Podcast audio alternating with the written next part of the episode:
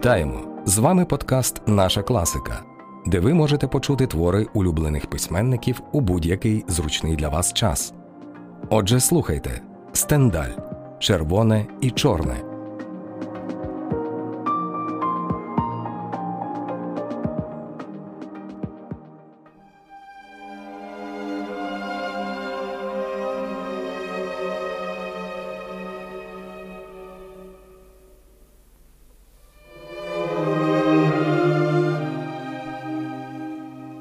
Невдовзі після того, як мерова сім'я повернулася до Вержі, найменший хлопчик Станіслав Ксав'є захворів. Пані Дериналь пойняли жахливі докори сумління. Вперше за весь час вона стала дорікати собі за перелюбство послідовно й безжально. Немов якимось чудом їй відкрилося, в який страшний гріх вона дала себе втягти. Хоч пані Дериналь була глибоко віруюча, але раніше вона не думала про тягар свого злочину перед Богом.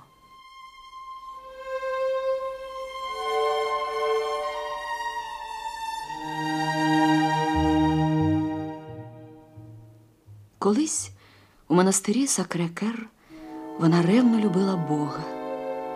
Тепер вона його дуже боялася.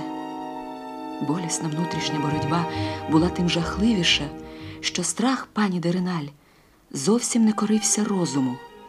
Жульєн побачив, що мудрі міркування не тільки не заспокоювали пані Дериналь, а навпаки дратували, бо їй здавалось, ніби це диявольська мова. Але Жульєн сам дуже любив маленького Станіслава, і вона охоче говорила з ним про хлопчикову хворобу. Стан його дедалі погіршувався. Караючись безнестанними докорами сумління, пані Дериналь зовсім утратила сон і весь час похмуро мовчала. Якби вона розтулила уста, то покаялася б перед Богом і людьми в своєму злочині. Благаю вас, не говоріть ні з ким. Хай я буду єдиним довірним ваших мук. Якщо ви досі любите мене, не кажіть нічого. Ніякі признання не можуть вилікувати нашого Станіслава. Але його умовляння не впливали на неї. Пані Дериналь забрала собі в голову, що для вмилостивлення розгніваного Бога вона повинна або зненавидіти Жульєна, або втратити сина. І саме тому, що не могла зненавидіти свого коханого, вона й була така нещасна. «Залиште мене ради Бога. Покиньте цей дім. Ваша присутність убиває мого сина. Бог карає мене, він справедливий. Я схилюсь перед його правосуддям. Мій злочин жахливий, я жила і навіть не почувала каяття. А це перший знак того, що Бог мене залишив. Тепер я повинна бути покарана подвійно». Жульєн був глибоко зворушений. Він бачив, що це не лицемірство, не перебільшення. Вона думає, що, кохаючи мене, вбиває сина, а проте бідолашна любить мене більше, ніж рідну дитину. І тут не може бути сумніву. Каяття вбиває її. Ось справді високі почуття. І як я міг збудити таке кохання? Я, бідний, неосвічений, іноді навіть брутальний. Однієї ночі дитині стало зовсім погано. Десь о другій пан Дериналь прийшов глянути на сина. Весь червоний, палаючий в гарячці, хлопчик не впізнав батька. Раптом пані Дериналь упала навколішки перед своїм чоловіком. Жульєн бачив, що вона ось-ось скаже все і занапастить себе навіки.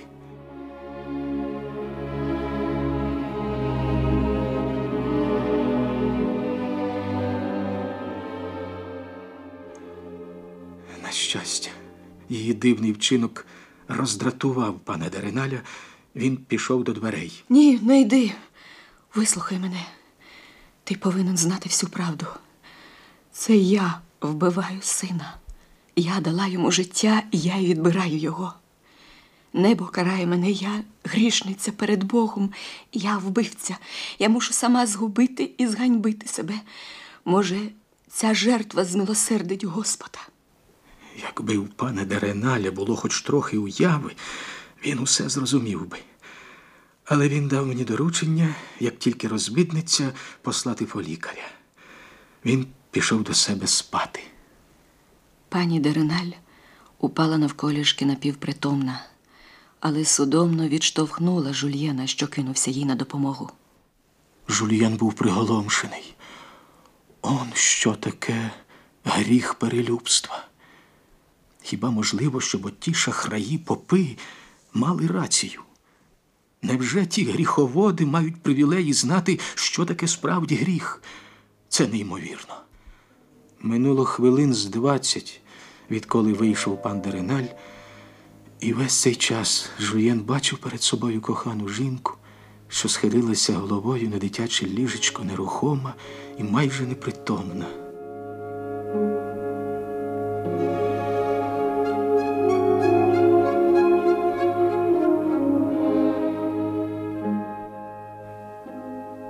Ось жінка з високою душею, і вона доведена до відчаю тільки тому, що спізнала мене.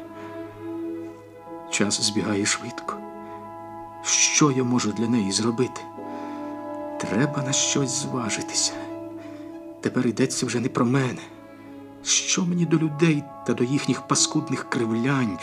Але що я можу зробити для неї? Покинути її. Тоді вона зостанеться сама в страшному горі.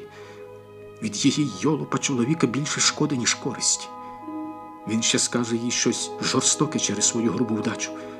Вона може збожеволіти, викинутися з вікна. Якщо я покину її, не наглядатиму за нею, вона признається в усьому. І хто зна, може, незважаючи на майбутню спадщину, він щинить скандал. О, Боже! Вона може все розказати о тій наволочі абатові Маслону, який, звичайно, неспроста під приводом хвороби 6-річної дитини не виходить із цього дому. Від горя, від страху перед Богом вона забуває, що це за людина. Він для неї тепер тільки священник. Іди звідси. Я б 1000 разів віддав своє життя, аби тільки дізнатись, як тобі допомогти. Ніколи я тебе так не кохав, голубко моя люба. Тобто тільки тепер я починаю тебе обожнювати так, як ти цього гідна. Що буде зі мною далеко від тебе? Та що коли я знатиму, що ти через мене нещасна. Але не говоримо про мої страждання. Я піду звідси. Так, моя люба. Але якщо я тебе покину, не оберігатиму тебе. Не буду весь час між тобою і твоїм чоловіком. Ти йому скажеш усе, ти себе занапастиш. Подумай, що він ганебно вижне тебе з дому. Всі у Вер'єрі, всі в Безансоні базікатимуть про цей скандал. Тебе звинуватять у всіх гріхах. Після такої ганьби ніколи вже тобі не піднятись.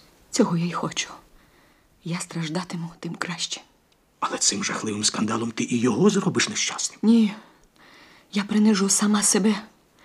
Хай мене втопчуть у багно. Може, це врятує мого сина.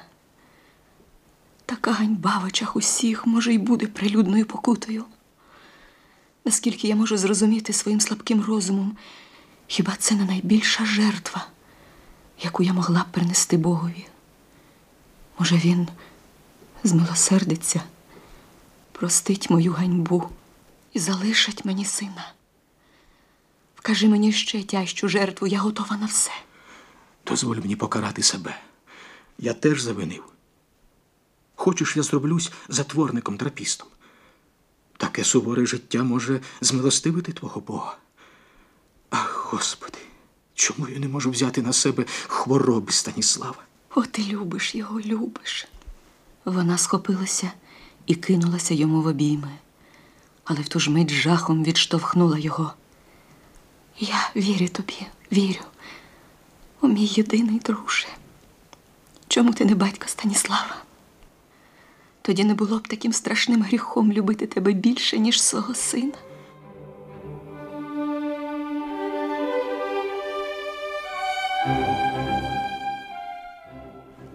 Дозволь мені залишитись. Я обіцяю тобі, що любитиму тебе тільки як брат. Це єдина розумна покута. Вона може заспокоїти гнів Всевишнього. А я? Хіба я можу любити тебе як брата? Хіба це в моїй силі любити тебе як брата? Я все зроблю. Все, що ти мені накажеш. Більше мені тепер нічого не лишається.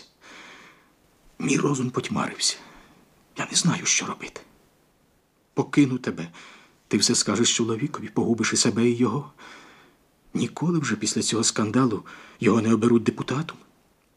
Залишуся, ти будеш думати, що через мене вмер твій син, і сама помреш з горя. Хочеш, спробуємо, я піду звідси. Хочеш, я покараю себе за наш гріх і розлучуся з тобою на тиждень. Піду й переховаюсь там, де ти скажеш. Ну, хоч в аббатстві Брелео. Але заприсягни мені, що ти без мене нічого не скажеш чоловікові.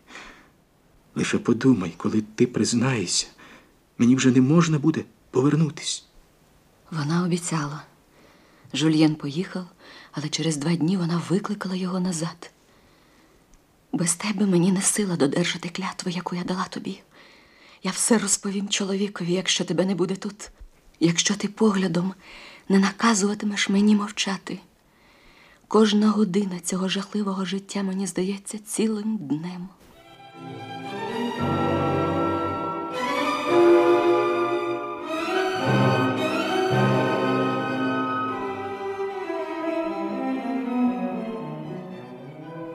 Нарешті небо змилосердилось над цією бідолашною матір'ю. Станіслав почав помалу одужувати. Але спокій був порушений. Пані де Реналь тепер усвідомлювала весь жах свого гріха і не могла вже знайти рівноваги. Докори сумління накидали її і стали тим, чим і мусили стати для щирого серця. Життя її було раєм і пеклом воднораз. Пеклом, коли вона не бачила Жульєна, раєм, коли вона була біля його ніг.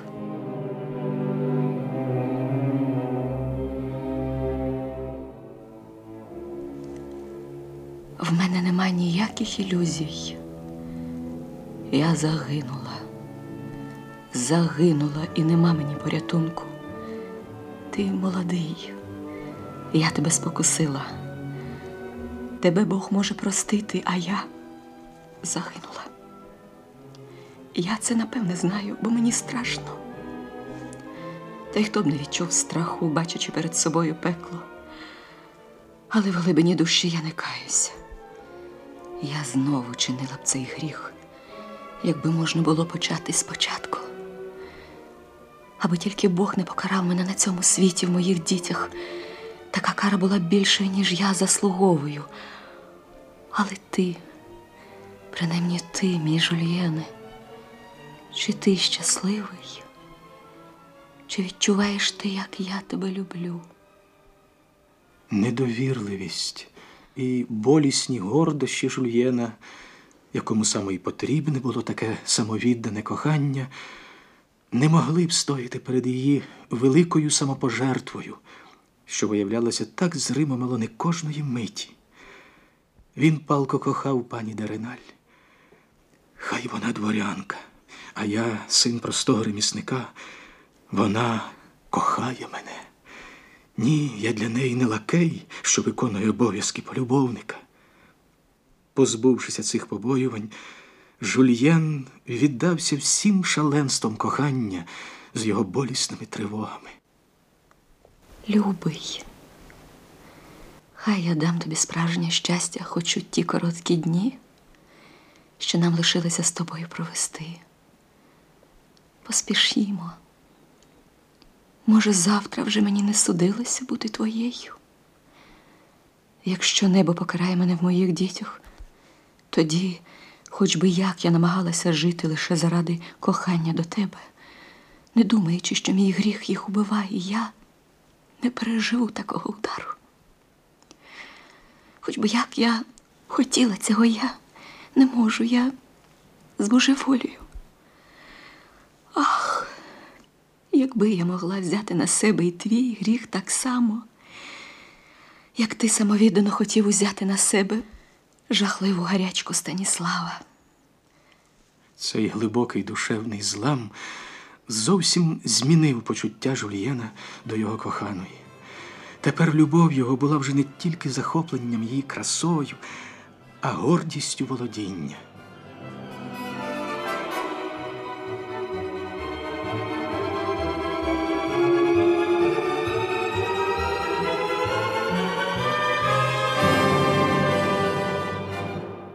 Їхнє щастя відтепер стало піднесеним, а полум'я, що сушило їх, запалало ще сильніше. Вони віддавалися безумним поривам. Збоку могло здатись, що їхнє щастя повне, але вони вже втратили ту чудесну ясність, те безхмарне раювання і легку радість перших днів любові, коли пані Дереналь боялася тільки одного – що Жульєн її не досить сильно кохає. Тепер їхнє щастя іноді нагадувало злочин.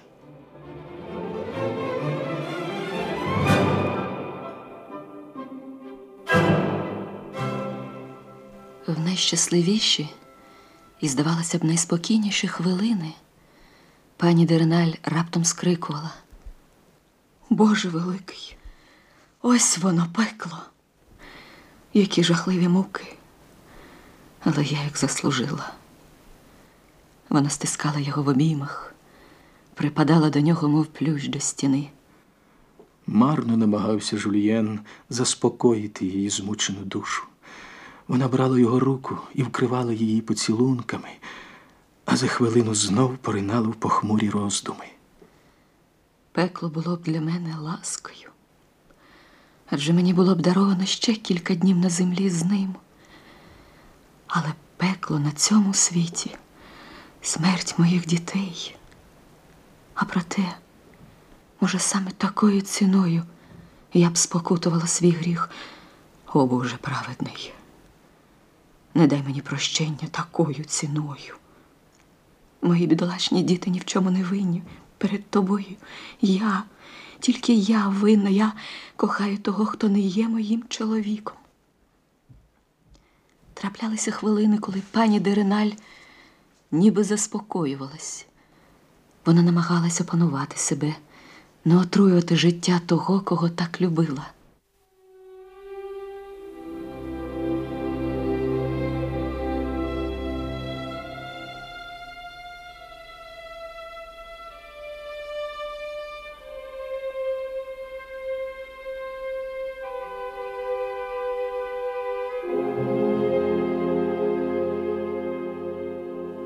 Обоє були охоплені шалом пристрасті, насолоди і каяття.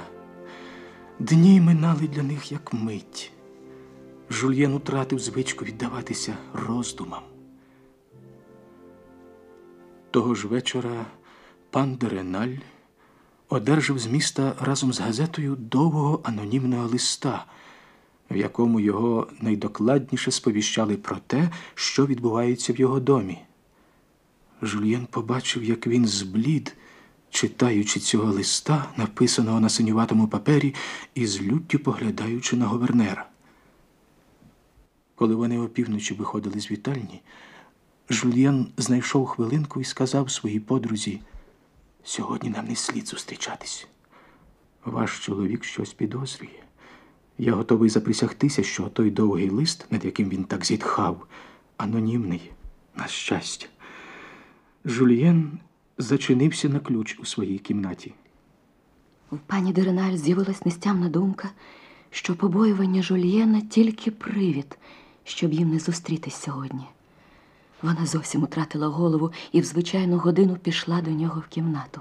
Почувши кроки в коридорі, Жульєн відразу загасив лампу. Хтось намагався відчинити двері.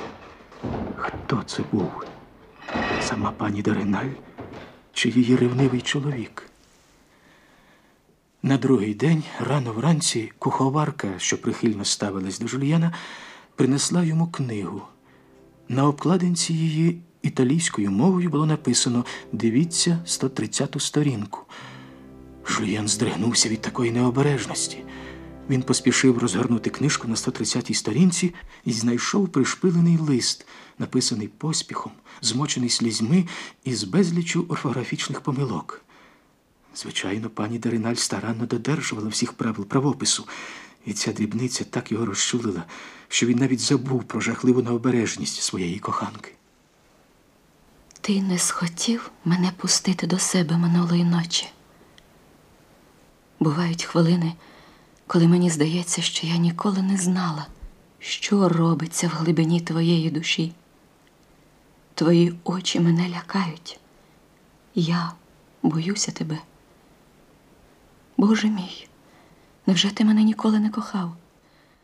В такому разі хай мій чоловік дізнається про наші стосунки. Хай він замкне мене навіки в неволі, в селі, далеко від моїх дітей. Може, така воля Божа? Я скоро помру. Але ти, невже ти будеш таким жорстоким? Любий друже, будь певен.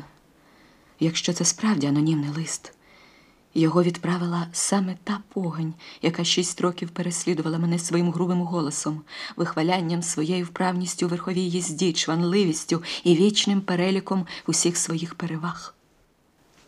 Моя мета – переконати чоловіка, що листа відправив пан Вально. Я не сумніваюся, що то діло його рук.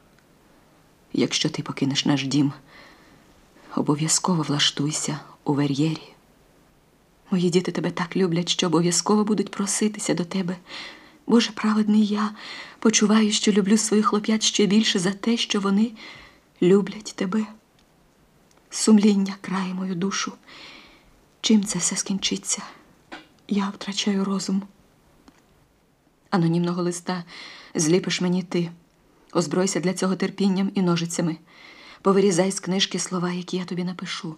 Далі наліпи їх на аркушик голубуватого паперу. Посилаю тобі його. Цей папір у мене від пана Вально. Щоб полегшити тобі працю, я написала зовсім коротенького анонімного листа.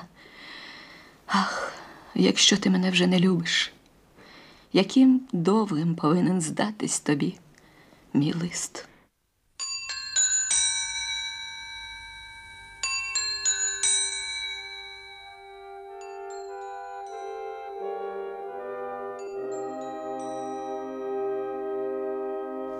Цілу годину Жульєн підбирав і наліплював слова, втішаючись цим, як дитина.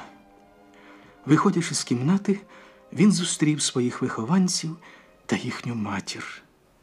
Пані Дериналь так просто і рішуче взяла листа з його рук, що цей спокій злякав його. А клей зовсім висох. Невже це та сама жінка, що божеволіла від докорів сумління? Що вона збирається робити? Гордість не дозволяла йому запитати, але, мабуть, ніколи ця жінка йому так не подобалась. Якщо все скінчиться погано, в мене відберуть усе. Закопайте цю скриньку десь там, на горі. Можливо, настане день, коли це буде все, що в мене лишиться. Вона передала йому червоний сап'яновий футляр з кришталевою кришкою, наповнений золотом і діамантами. Тепер ідіть. Пані Дериналь поцілувала дітей, молодшого сина навіть 2. Жульєн стояв нерухомо. Вона пішла швидко, навіть не глянувши на нього.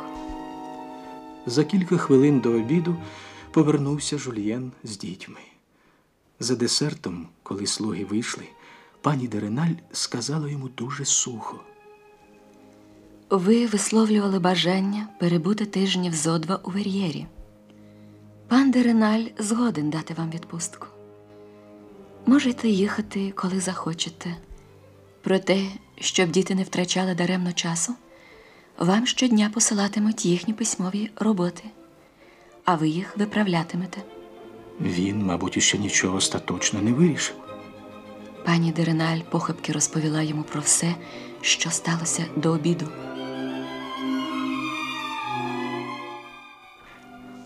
Подробиці вночі.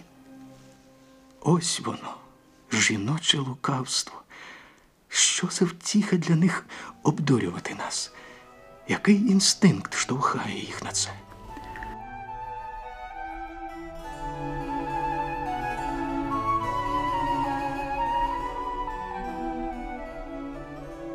Жюльєна вразило одне.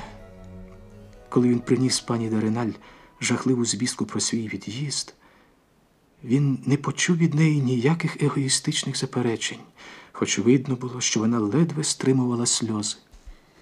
Нам потрібна твердість. Візьми на пам'ять пасмо мого волосся. Ось, не знаю, що я робитиму, але якщо я помру, обіцяй мені, що ти ніколи не покинеш моїх дітей. Далеко ти будеш від них чи близько. Постарайся зробити з них чесних людей. Подбай про моїх дітей. Дай мені твою руку. Прощай, друже мій. Це наші останні хвилини. Коли ця страшна жертва буде принесена, я сподіваюся, що на людях у мене вистачить мужності подбати про своє добре ім'я. Жюльєн чекав вибуху відчаю. Ці стримані прощальні слова глибоко зворушили його. Ні, я не хочу так з вами прощатися. Я поїду. Вони всі цього хочуть, та й ви самі хочете. Але через 3 дні я повернуся до вас вночі. Все раптом змінилося для пані де Реналь. Значить, Жюльєн справді кохає її, коли йому самому спало на думку побачити її ще раз.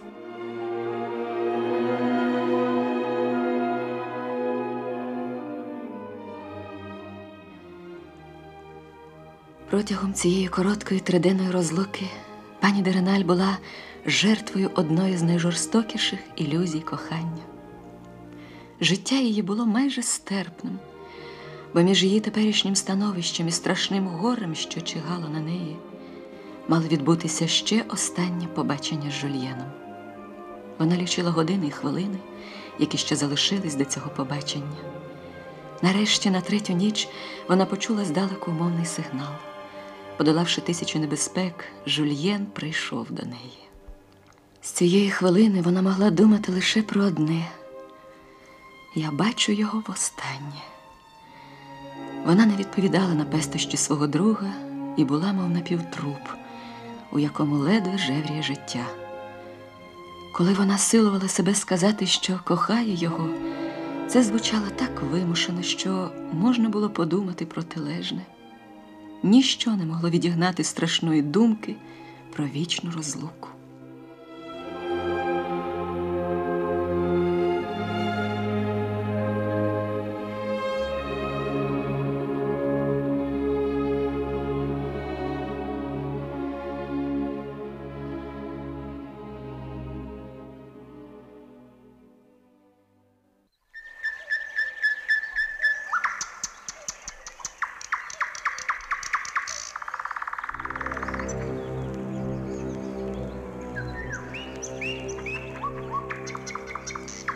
Ніч була темна. Жюльєн із своєю драбиною на плечах о 1-й годині увійшов у вер'єр і поквапливо спустився до струмка, що протікав через розкішні сади пана де Реналя. Жюльєн легко виліз на мур по драбині. Сходячи вгору з тераси на терасу, хоч усі хвіртки були замкнуті, він легко дістався до будинку і зупинився під вікном спальні пані де Реналь, яке виходило в сад на висоті якихось 8 чи 10 футів. У віконниці був невеличкий отвір у вигляді серця, добре знайомий Жюльєнові. Коли б хто не вистрілив. Потім наважився стукнути пальцем в шибку. Ніякої відповіді. Він постукав дужче. Хоч би довелося розбити шибку, треба довести діло до кінця. І раптом він побачив щоку, яка притулилася до шибки перед його оком. Це я, ваш друг.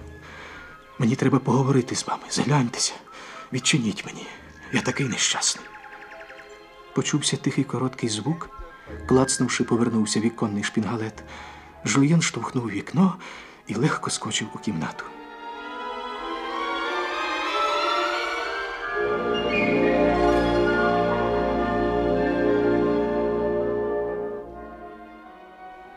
Біла примара відходила, він схопив її за плечі. Це була жінка. Всі його сміливі наміри вмить зникли. Якщо це вона, Що вона скаже? Що з ним сталося, коли з її зойку він зрозумів, що це справді пані Дереналь? Він стиснув її в обіймах, вона вся тремтіла, і їй ледве вистачило сили відштовхнути його. Нещасний, що ви робите? Я прийшов до вас після 14 місяців жахливої розлуки. Ідіть геть, залиште мене негайно. Ах, пане Шелан, чому ви не дозволили мені написати йому? Я б не допустила цього лиха. Я каюсь у своєму злочині. Господь змилосердився і просвітив мене. Ідіть, тікайте. Після 14 місяців безперервних страждань я, звичайно, не піду звідси, не порозмовлявши з вами. Я хочу знати, як ви жили цей час. Ах, я так любив вас. Невже я навіть не заслужив вашої довіри? Я хочу знати все. Як не опиралася пані Дереналь, цей владний голос підкорив її серце. Жульєн, що весь час пристрасно стискав її в обіймах, не даючи їй визволитись, тепер відпустив її. Це трохи заспокоїло пані Дереналь. Я втягну драбину, щоб вона не викрила нас, якщо хто-небудь із слуг, прокинувшись від шуму, обходить дім. Ні-ні, ідіть зовсім. Мені однаково, що скажуть люди. Господь Бог бачить цю жахливу сцену, яку я мушу терпіти, і покарає мене за це. Ви підло користуєтесь почуттям, яке в мене колись було до вас, але його вже немає. Чуєте, пане Жульєне? Він втягав драбину дуже повільно, щоб не наробити шуму. А чоловік той у місті? Не говоріть зі мною так, благаю вас, а то я покличу чоловіка. Я вже й так тяжко завинила, що не вигнала вас, незважаючи ні на що. Мені просто шкода вас. Небажання пані Дереналь звертатись до нього на «ти», її жорстокий намір остаточно порвати зв'язок, який єднав їх раніше, і в який ще вірив Жульєн, довів до нестями любовну жагу, що палала в його серці. Як? Невже це можливо, що ви мене більше не любите? Значить, мене навіки забула єдина душа, що любила мене. Навіщо ж тоді жити?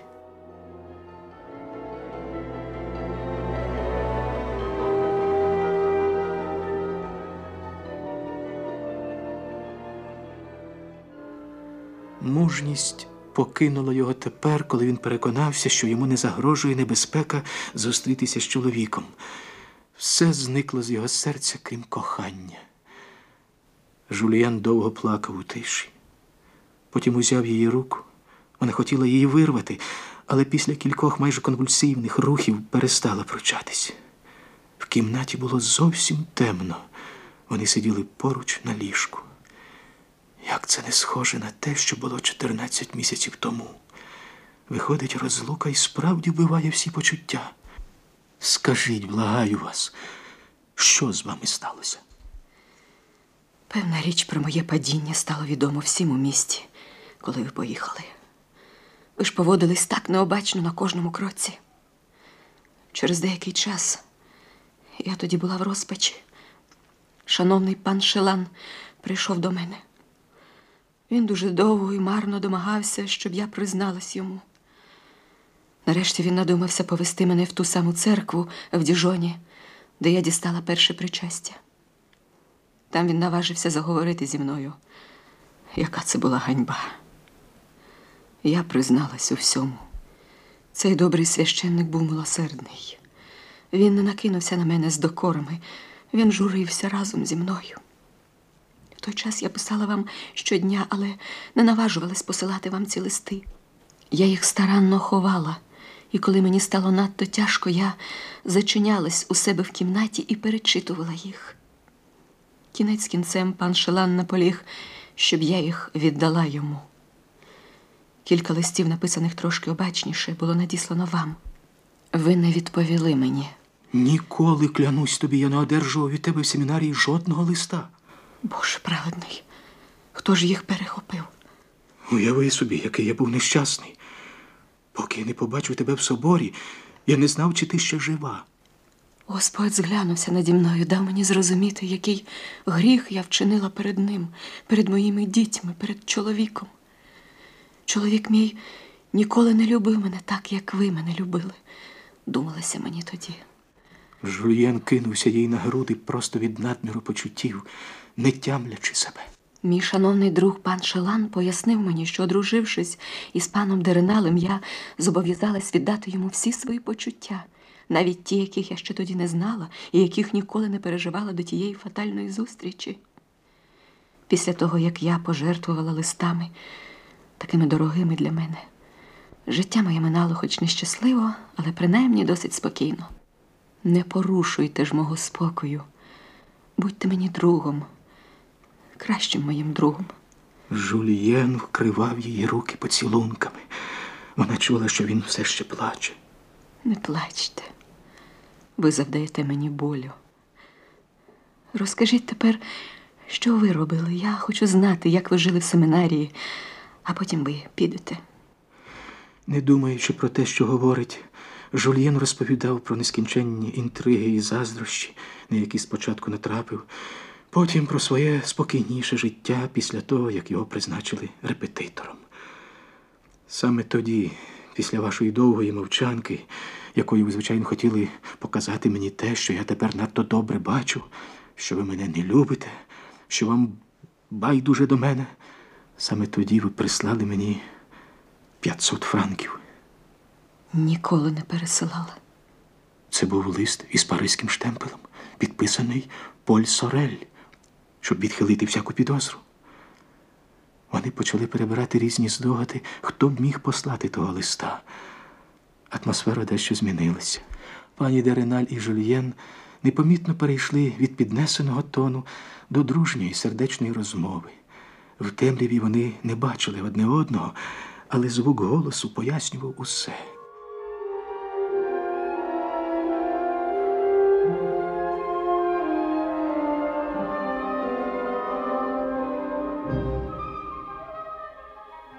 Жюльєн тихесенько обняв стан своєї подруги.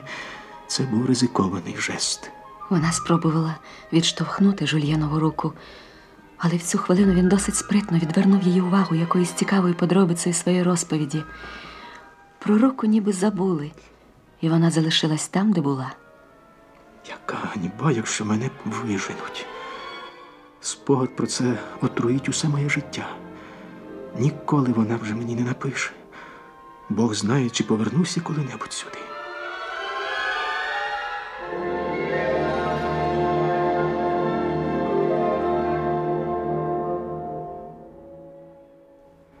З цієї хвилини почуття солодкого раювання від близькості коханої зникло з Жюльєнового серця.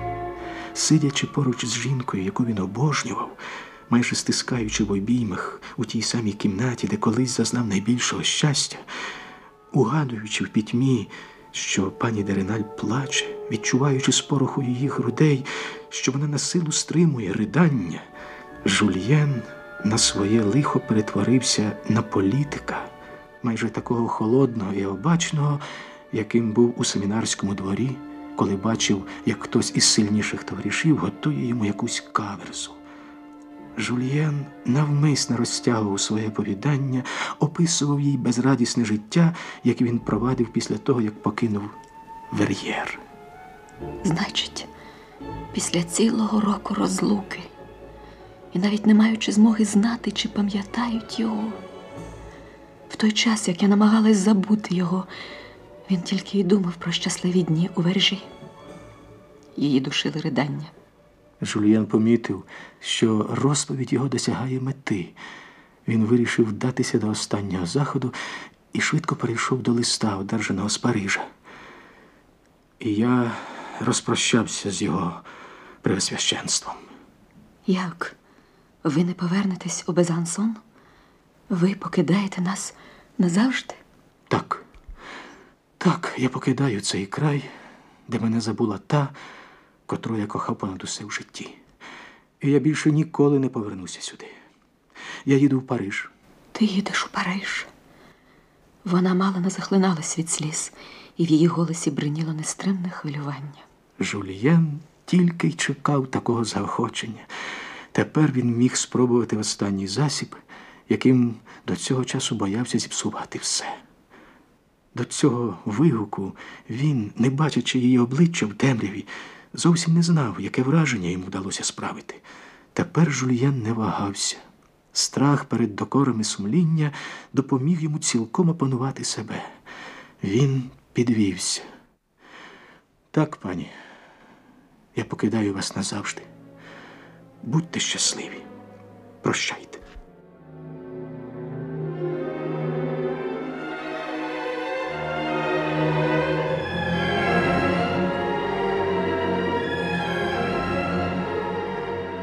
Він зробив кілька кроків до вікна, він уже відчиняв його.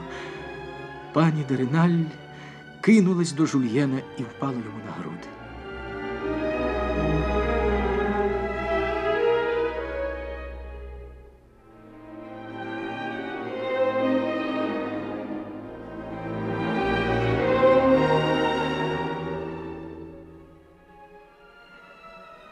Так, після тригодинної розмови Жульєн домігся того, чого так палко бажав протягом перших 2 годин. Якби ця пристрасна ніжність, що заглушила каяття пані де Реналь, пробудилася була трохи раніше, Жульєн був би на 7-му небі від щастя. Але після боротьби і хитрування він відчував лише задоволення від перемоги. Жульєн захотів неодмінно, незважаючи на всі протести коханої, засвітити нічник.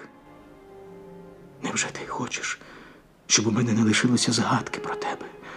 А кохання, що сяє у твоїх чарівних очах, невже воно навіки втрачене для мене? Невже я не побачу твоїх прекрасних білих рук? Подумай, що я покидаю тебе, може, надовго. Згадавши про розлуку, пані де Реналь знову вмилася слізьми і вже ні в чому не могла відмовити Жульєнові. Але ранкова зоря вже чітко окреслювала контури ялин на горах на схід від Вер'єра. Замість того, щоб тікати, Жульєн, сп'янівши від пристрасті, став просити пані де Реналь дозволу перебути цілий день в її кімнаті і піти тільки наступної ночі. А чом би і ні? Після того, як я вдруге безповоротно впала, в мене не лишилося ніякої поваги до себе. Видно, це моє горе на все життя. Чоловік мій тепер не такий, як раніше. В нього сильна підозра, він думає, що я його перехитрила в усій цій історії. І дуже лютий на мене. Якщо він почує найменший шум, я пропала. Він вижене мене як останню негідницю. Та я така і є. Ах, ось вони, повчання пана Шалана. Ти б не стала зі мною так говорити до мого злощасного від'їзду семінарії. Тоді ти любила мене. Жульєн був одразу ж нагороджений за холоднокровність, з якою вимовив ці слова.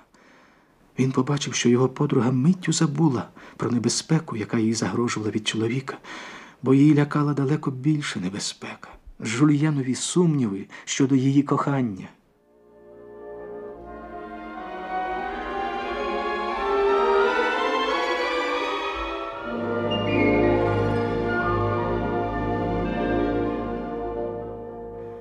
День розгорявся швидко і заливав кімнату яскравим світлом. Жульєн упивався всіма втіхами задоволеної гордості, бачачи в своїх обіймах, мало не біля своїх ніг, цю чарівну жінку, єдину, яку він кохав, і яка за кілька годин до того була пройнята тільки страхом перед грізним Богом і всім своїм єством віддана своєму обов'язку. Вся її рішучість, підкріплена стійкістю, що не зраджувала її протягом цілого року, не могла встояти проти його мужності.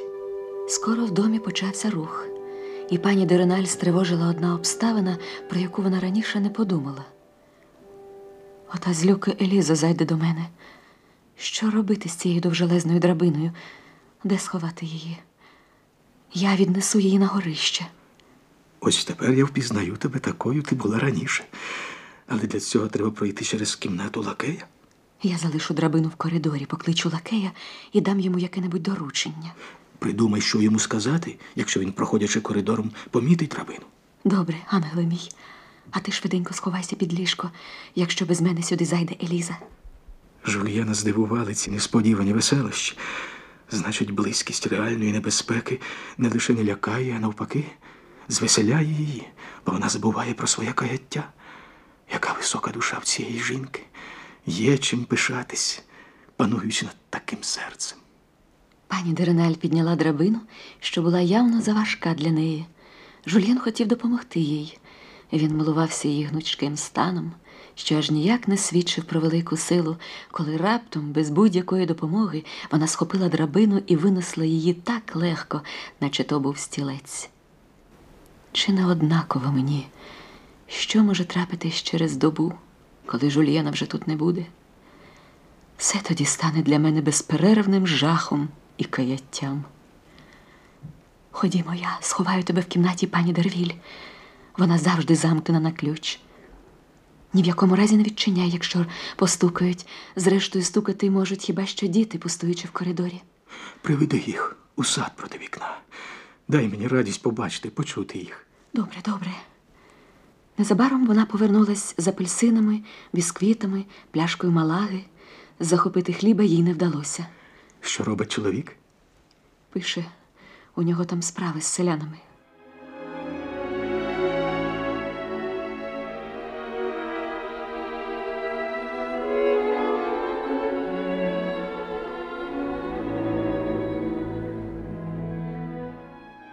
Вже вибило 8 годину, в домі почалася звичайна ранкова метушня.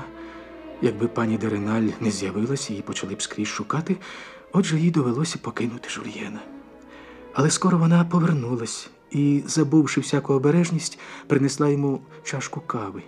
Вона боялася, щоб Жульєн не помер з голоду. Ти боїшся. А я готова зараз зустріти яку завгодно небезпеку і оком не змигну. Я боюся тільки одного. Тієї хвилини, коли залишуся сама після того, як ти підеш. Ах, докори сумління! Ось єдина небезпека, яка лякає цю високу душу.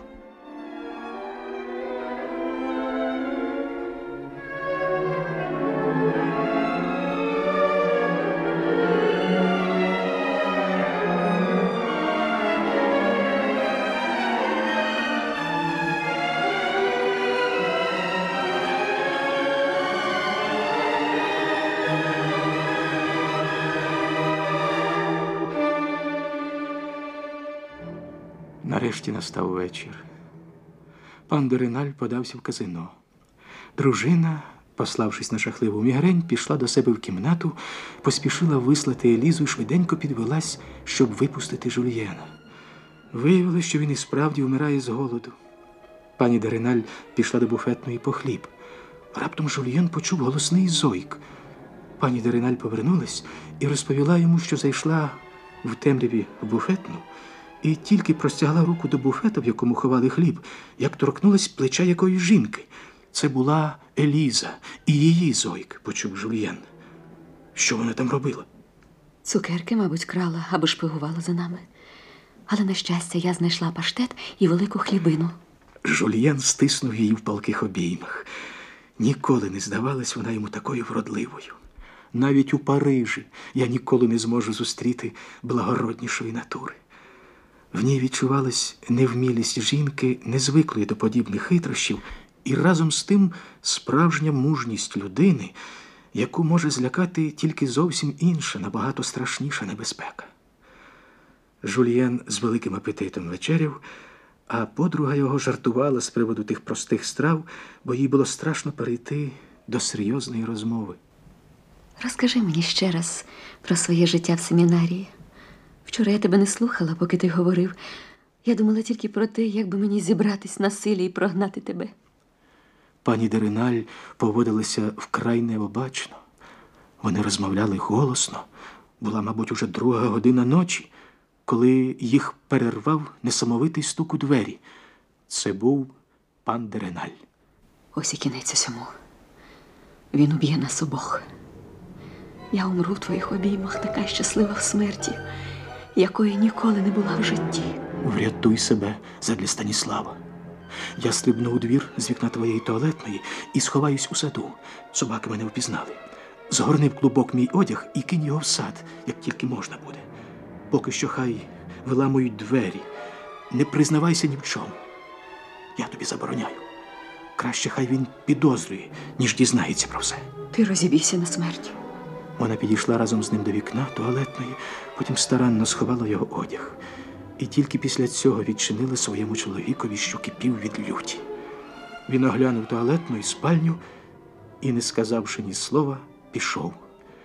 Жульєнів одяг був скинутий з вікна, він схопив його і щодуху побіг через сад униз до річки.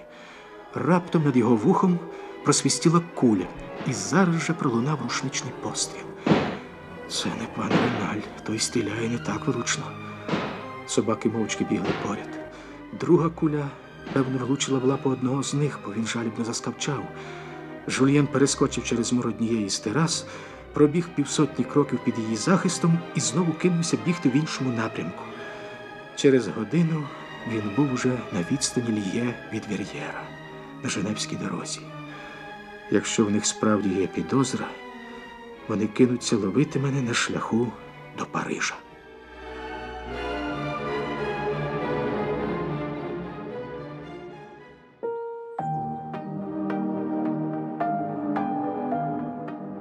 Ви слухали подкаст «Наша класика» від Суспільного. Записи надані з архіву «Радіокультура». Підписуйтесь на наші сторінки на будь-якій зручній подкаст-платформі. Більше радіодрами слухайте на Радіокультура. До нових зустрічей з українською та зарубіжною класикою.